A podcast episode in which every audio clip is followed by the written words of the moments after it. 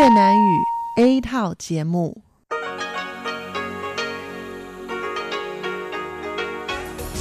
Đây là Đài Phát thanh Quốc tế Đài Loan RTI.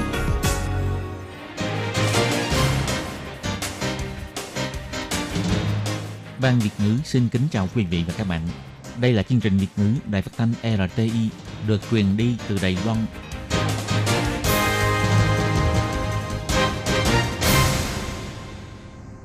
Các bạn thân mến, Hải Ly xin chào các bạn. Hôm nay Chủ nhật, ngày 18 tháng 8 năm 2019, tức ngày 18 tháng 7 âm lịch năm kỷ hợi. Sau đây, mời các bạn đón nghe chương trình phát thanh tiếng Việt của Đài Phát thanh Quốc tế Đài Loan RTI với các nội dung như sau. Mở đầu là phần điểm tin quan trọng trong tuần. Tiếp theo là chuyên mục chuyện vãn đó đây, chuyên mục góc giáo dục và sau cùng khép lại bằng chuyên mục nhịp cầu giao lưu. Để mở đầu cho chương trình, trước hết mời các bạn đến với phần điểm tin quan trọng trong tuần với các bản tin như sau. Tổng thống Thái Anh Văn bày tỏ sự xung đột giữa cảnh sát và người dân Hồng Kông khiến mọi người lo ngại. Đài Loan nhất định phải bảo vệ sự tự do dân chủ. Phủ Tổng thống đầu tiên trên thế giới mở cửa cho du khách quốc tế nghỉ qua đêm. Khách du lịch Trung Quốc cũng có thể đăng ký tham gia. Viện Nghiên cứu Trung ương phát hiện thích đồ ngọt, đồ chiên sẽ tăng nguy cơ mắc chứng ADHA. Đĩa mì y miền xào ở Đài Nam ngập đầy mực sữa. Ngày Quốc tế Phụ nữ Giải Khuây, ký ức lịch sử bằng máu và nước mắt Quỹ cứu trợ phụ nữ yêu cầu Nhật Bản phải chính thức xin lỗi. Nếu Trung Quốc dùng vũ lực để xâm phạm, Đài Loan nhất định sẽ chống lại Trung Quốc. Các bạn thân mến và bây giờ Ly xin mời các bạn đến với nội dung chi tiết của phần điểm tin quan trọng trong tuần.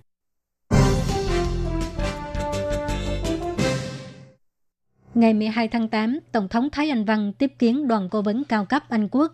Lúc phát biểu, bà cho biết nghị đề mà đoàn cố vấn hay là cá nhân quan tâm, bao gồm chiến lược Ấn Độ-Thái Bình Dương, sức mạnh sắc bén của Trung Quốc và nghiên cứu tình thế của Hồng Kông và Đài Loan. Bà tin rằng đoàn cố vấn cấp cao Anh Quốc cũng đều chú ý đến phong trào phản đối luật dẫn độ sang Trung Quốc tại Hồng Kông và sự xung đột nghiêm trọng giữa cảnh sát và người dân Hồng Kông trong ngày 11 tháng 8 khiến cho những người ủng hộ tự do dân chủ trên toàn thế giới đều cảm thấy lo ngại. Tổng thống Thái Anh Văn nhấn mạnh Đài Loan rất quan tâm đến sự phát triển của Hồng Kông, cũng sẽ bảo vệ nền tự do dân chủ của Đài Loan, tiếp tục làm ngọn hải đăng của nền dân chủ và cùng nỗ lực với các nước có ý tưởng tương tự. Tổng thống Thái Anh Văn biểu thị, Đài Loan chúng tôi từng trải qua một chặng đường dân chủ đầy gian nan vất vả. Vì vậy, chúng tôi rất quan tâm và chú ý sự phát triển tự do dân chủ của Hồng Kông, bao gồm tôi và các đảng đoàn trong viện lập pháp – đều lên tiếng ủng hộ Hồng Kông. Chúng tôi cũng tin rằng nhất định phải bảo vệ sự tự do dân chủ của Đài Loan, để cho Đài Loan tiếp tục làm ngọn hải đăng của nền dân chủ, cùng hợp tác với các nước có ý tưởng tương tự, cùng phân đấu cho sự phát triển dân chủ của toàn cầu. Đài Loan liên tục giành được sự khẳng định về đất nước thân thiện với thế giới, đất nước có chất lượng cuộc sống tốt nhất, vân vân để thế giới nhìn thấy Đài Loan cảm nhận được sức sống và sự nhiệt tình của Đài Loan. Tổng hội Văn hóa Trung Hoa và Cục Du lịch đồng tổ chức hoạt động trải nghiệm miễn phí đến phủ Tổng thống nghỉ một đêm và tổ chức họp báo vào sáng ngày 12 tháng 8, tuyên bố chính thức khởi động trang web đăng ký tham gia hoạt động. Tổng thống Thái Anh Văn cũng đích thân tham gia clip video tuyên truyền hoan nghênh du khách quốc tế nghỉ qua đêm tại phủ Tổng thống. Chỉ cần đủ 20 tuổi, không có quốc tịch Trung Hoa Dân Quốc – là có thể đăng ký tham gia kể từ hôm nay cho đến ngày 31 tháng 8. Truy cập trang web để đăng tải clip giới thiệu về bản thân, bản kế hoạch du lịch và cung cấp thông tin cá nhân công khai như là mạng xã hội vân vân. Ban giám khảo bình chọn bao gồm Cục Du lịch, Hiệp hội Du lịch Đài Loan, chuyên gia quan sát xã hội Chiêm Vĩ Hùng, nhà văn du lịch Ngô Phùng và blogger du lịch nổi tiếng Hứa Kiệt. Dự kiến trung tuần tháng 9 sẽ công bố danh sách được bình chọn trên trang web hoạt động Phát ngôn viên của phủ tổng thống Trương Đôn Hàm cho biết, phòng họp ở lầu 2 đang được sửa chữa, dự kiến sẽ hoàn thành vào cuối tháng 8. Đến lúc ấy sẽ làm nơi nghỉ một đêm cho du khách quốc tế trải nghiệm, Nhanh nhất vào tháng 10 là có thể đón tiếp đợt khách du lịch quốc tế. Trong giai đoạn đầu, dự kiến mở cửa 10 nhóm, mỗi nhóm nhiều nhất là hai người. Ông Trương Đôn Hàm biểu thị một phòng rộng khoảng 46 mét vuông vì cân nhắc đến vấn đề bảo vệ an ninh của phủ tổng thống, cho nên du khách vào ở phải tuân thủ các quy định liên quan, cấm đem theo những đồ vật nguy hiểm, có kiểm soát thời gian ra vào, 10 giờ tối đến 5 giờ sáng nghiêm cấm ra vào. Ông Trương Đôn Hàm biểu thị, phủ tổng thống đã có 100 năm lịch sử sau khi tổng thống Thái Anh Văn lên nhậm chức, bà đã đẩy mạnh rất nhiều hoạt động mở cửa phủ tổng thống. Ông tin rằng hành động này có thể sẽ khiến cho du khách quốc tế cảm nhận được sự cởi mở, tự do và dân chủ của Đài Loan. Ông Trương Đôn Hàm cho hay.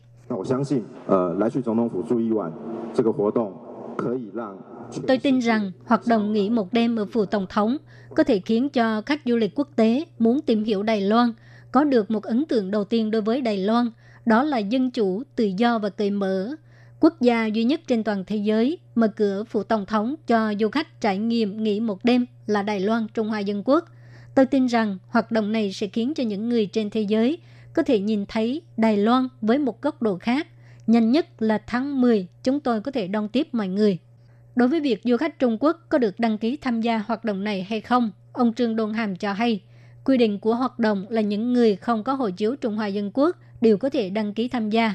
Phụ Tổng thống hoan nghênh tất cả du khách quốc tế muốn tìm hiểu vẻ đẹp của Đài Loan, trải nghiệm sức hấp dẫn của Đài Loan.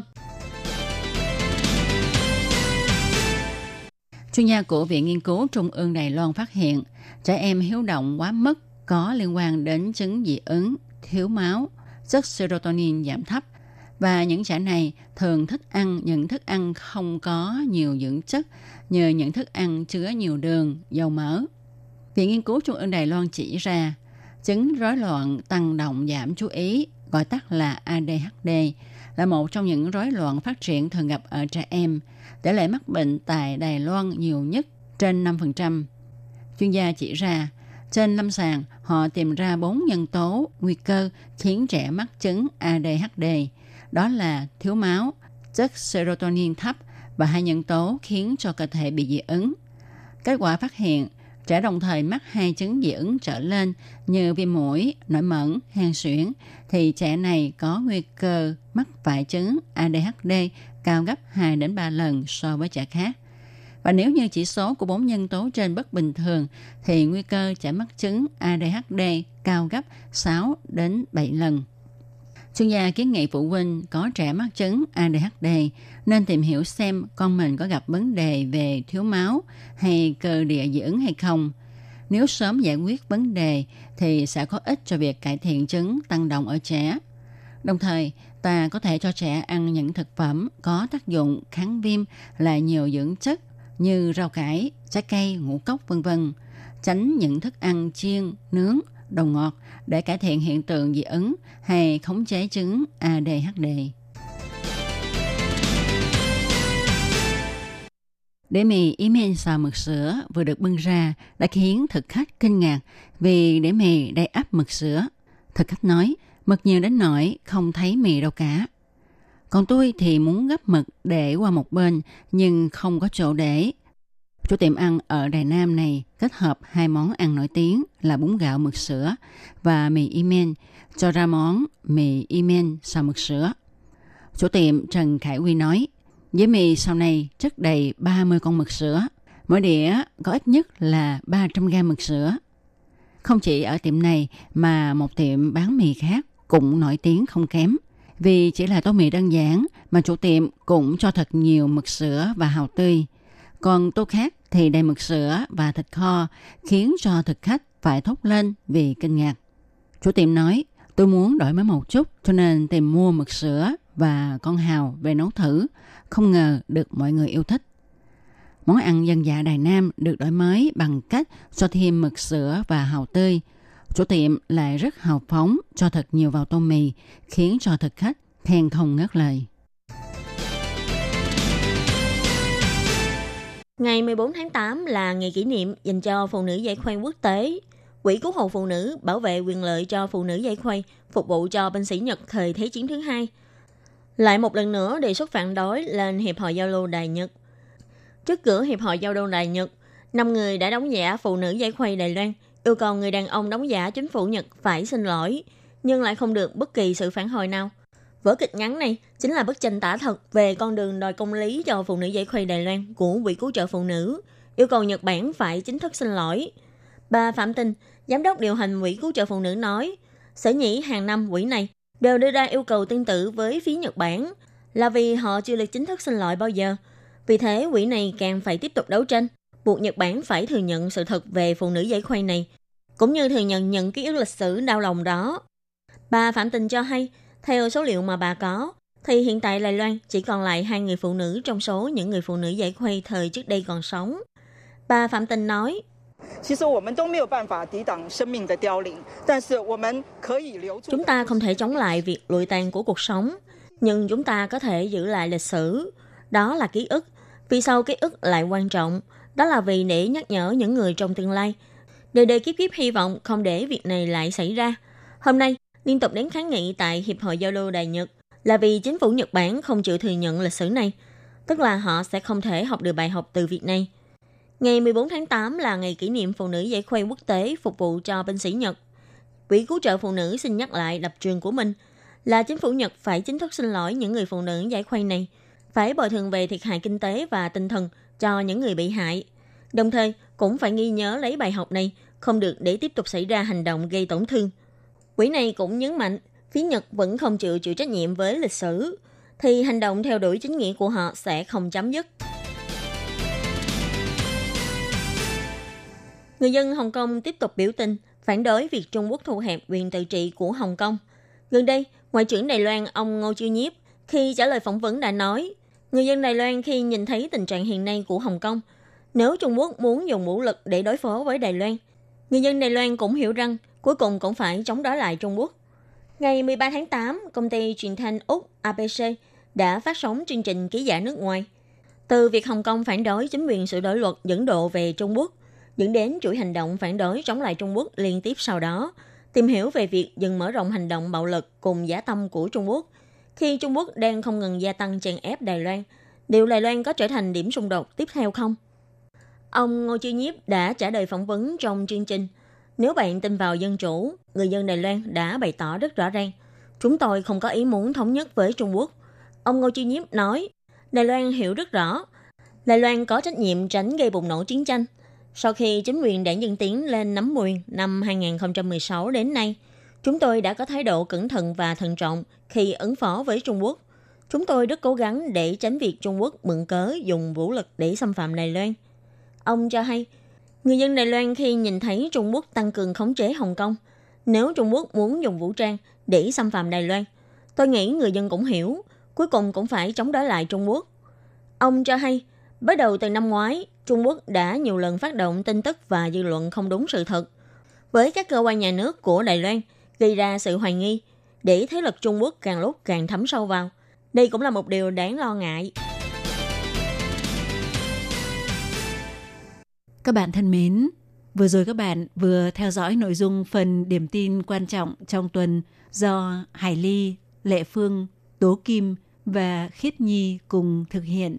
Sau đây, mời các bạn tiếp tục đón nghe những nội dung còn lại của chương trình hôm nay. Hải Ly cũng xin được nói lời tạm biệt với các bạn tại đây. Bye bye!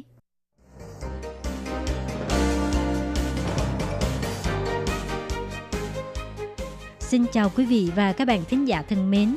Chương trình phát thanh tiếng Việt của Đài Phát thanh Quốc tế Đài Loan RTI được truyền thanh 3 buổi tại Việt Nam, mỗi buổi phát 1 tiếng đồng hồ. Buổi phát chính vào lúc 6 giờ đến 7 giờ tối hàng ngày giờ Việt Nam qua tần số SW 9425 kHz với sóng dài 31 m. Bị phát lại lần thứ nhất vào hôm sau 9 giờ tới 10 giờ tối Việt Nam qua tần số SW 9625 kHz với sóng dài 31 m. Bị phát lại lần hai vào hôm sau 6 giờ đến 7 giờ sáng giờ Việt Nam qua tần số SW 11.655 kHz với sóng dài 25 m. Ngoài ra, tại Giang Nghĩa, Vân Lâm và Đài Nam có thể đón nghe chương trình phát thanh tiếng Việt qua tần số AM 1422 kHz vào lúc 7 giờ tới 8 giờ tối mỗi thứ ba hàng tuần.